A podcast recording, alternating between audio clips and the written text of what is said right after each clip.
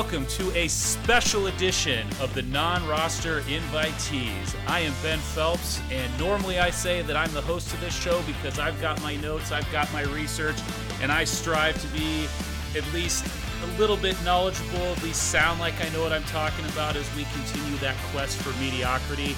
And today I'm just going to tell you, boys and girls, this uh, this NCAA tournament edition of our podcast is different.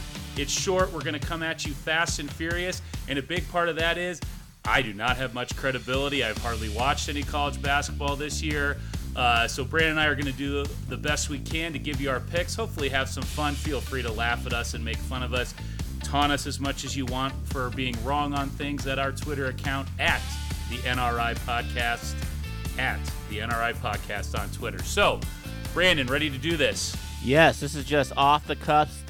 The brackets came out today. This is just going like, hey, let's see what we got going on here. Let's see how right we are in the end of it because you know we're going to have a couple of brackets. This is just our very first preliminary, but we're getting it on uh, the record, and let's see how we do, Phelps.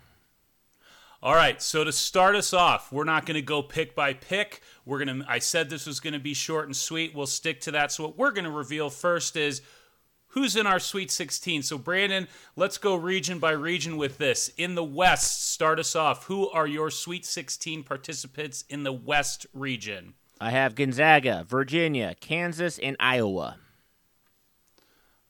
Believe it or not, those are fantastic picks right now, which mean they're destined to fail because I have the same four. I have Gonzaga, Virginia, Kansas, and Iowa.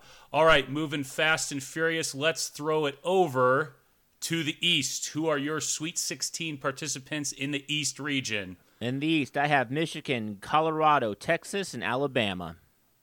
All right, we differ in one place. I went the most boring way you possibly could, went chalk in the Sweet 16. I have Michigan, Florida State, Texas, and Alabama.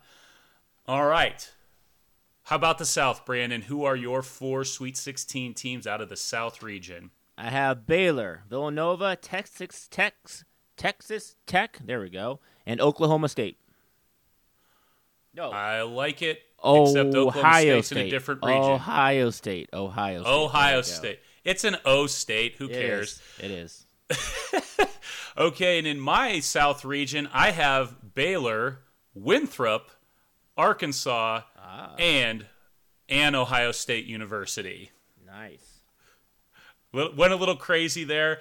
Uh, probably all going to get all of those wrong, but let's finish up the sweet six. let's finish up the sweet sixteen. Uh, out of the Midwest region, who are your four participants? I have Illinois, Oklahoma State. That's the right one this time. West Virginia and Houston. Once again, both of us sticking with chalk here. I've got the same thing Illinois, Oak State, West Virginia, and Houston. Now, let's stop and think a little bit about this opening weekend. We've given you our Sweet 16 fields. Uh, so, Brandon, what's the first round game? Just looking, and we're talking 8, 9, 7, 10, maybe 6, 11 games. Out of that group of games, what's the first round game you know you're getting wrong in this bracket? I actually have two. I'm a little nervous about the Colorado Georgetown matchup. I have Colorado going two rounds, but Georgetown, even though they're 500 on the season, they're feisty. They can very well take out Colorado. And then on the other side, I know I didn't get to them because I have San Diego State winning one round, uh, but I can see Syracuse winning that game, even though I picked San Diego State in the first round. I like I like both those games because I don't feel confident in any of those either. The two I'm looking at that I, I know I'm getting wrong: uh, Oklahoma, Missouri, uh, Big 12, SEC, former Big Eight schools together. Uh, I have Oklahoma, but I don't feel confident about it. Mizzou, I just don't know. The little bit I've watched, they have stretches where they look great, and then five minutes later look terrible. So I don't know how that's going to go.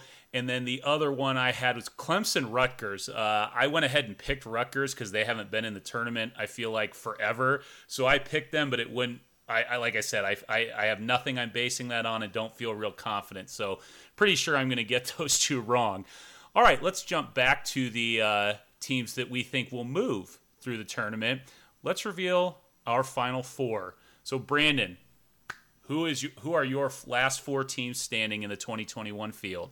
Well, I went I went with the chalk, and I went really, really, really, really boring, and it's not going to happen this way because no no four number one seeds never make it to the final four, and that's what I went with: Gonzaga, Michigan, Baylor, and Illinois. I'm going to be wrong, but that's what I have. Hey, we are simpatico on three of those teams because I was boring with three number ones. I took Gonzaga, Baylor, Illinois. But then I went out of left field and I took Florida State. Would you love to hear my, or even like to hear my ridiculous logic on why I have Florida State in the Final Four? Did you bring some stats when you said you weren't going to bring any stats? No, no, nothing that makes any sense at all. You want to hear this? I do. Okay, so here's the thing. I feel like this year with the pandemic and everything else that's gone on in sports, the Marlins made the playoffs. Uh, Nolan Arenado's a Cardinal.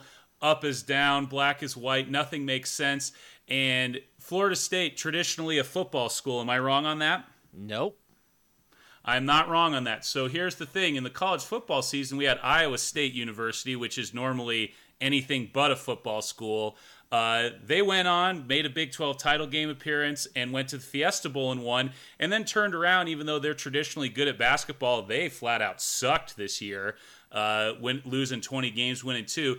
So I feel like the other side of that pendulum is going to tip. So a, a traditional football school that's down right now, Florida State, why not? Why can't they be good at basketball and pull the same thing Iowa State did in football? So uh, I have them into the Final Four, and I'm basing that on the logic I just mentioned and the fact that Michigan's second leading scorer is out. So I think Florida State maybe pulls an upset. So there you go. There's my sound logic on the Final Four. Doesn't make a lot of sense, but let's move on to another topic in this tournament because this happens to all of us, folks, and Brandon and I are here for you when it does. Uh, I'm sure next week we'll be talking about this. So, of those teams that you picked at least to make it to the Sweet 16, Brandon, who is the team in that field of 16 that you are least confident about that you just are 80% sure, even though you've got it down on paper now, that team's wrecking your bracket because they're going out the opening weekend?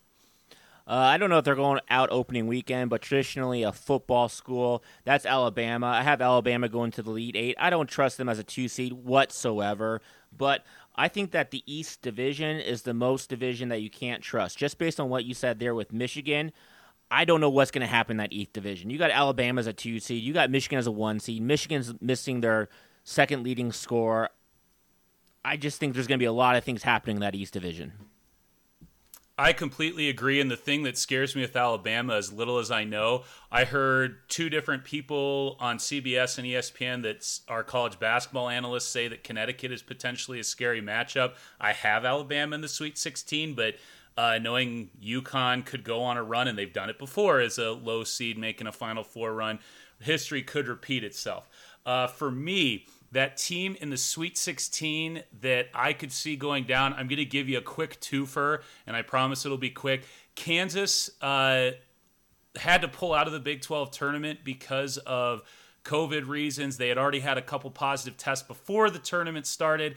They Kansas by the end of the year looked more like Kansas, but had some rough spots this season. So I don't feel great about them and a potential matchup with USC or Drake or Wichita in the second round scares me for them. And then uh, Arkansas is the other one. I know they score a bunch of points. I heard someone on TV say it, but a second round potential second round matchup with Texas Tech or Utah State that worries me there. So those are my two. Um, moving on now on the other side of that coin. We just picked who in your Sweet 16 do you feel like is definitely going to go out during the opening weekend? So, on the flip side, who do you have losing in the first or second round that you think is that bracket buster that's going to tear your bracket to pieces after you have them going down? Brandon, what do you got there? You know, I'm not quite too sure about this. I'm not quite too sure about this. So I'm going to throw something else at you. I like Oklahoma okay. State. I'm kind of changing up on you. I know I am. I like Oklahoma State because of Cade Cunningham. We talked about him before. Top top pick probably in the draft. Does it all right.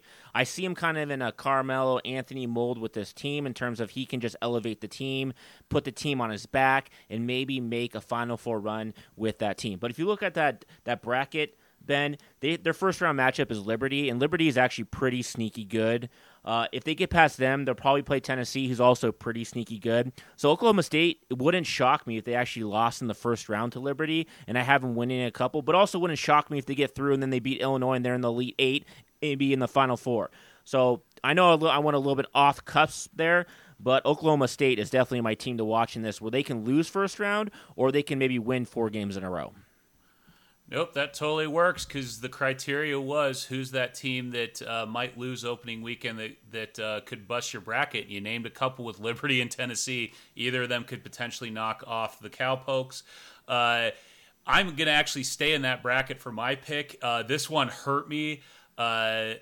But it's San Diego State. I have them losing to West Virginia in the second round, but San Diego State, uh, I know they're always athletic. I actually did watch one of their uh, Mountain West tournament games. They look strong. Would not shock me if they made a Sweet 16 or Elite 8 run, but man, Syracuse is tough in the first round. West Virginia might be tougher in the second round.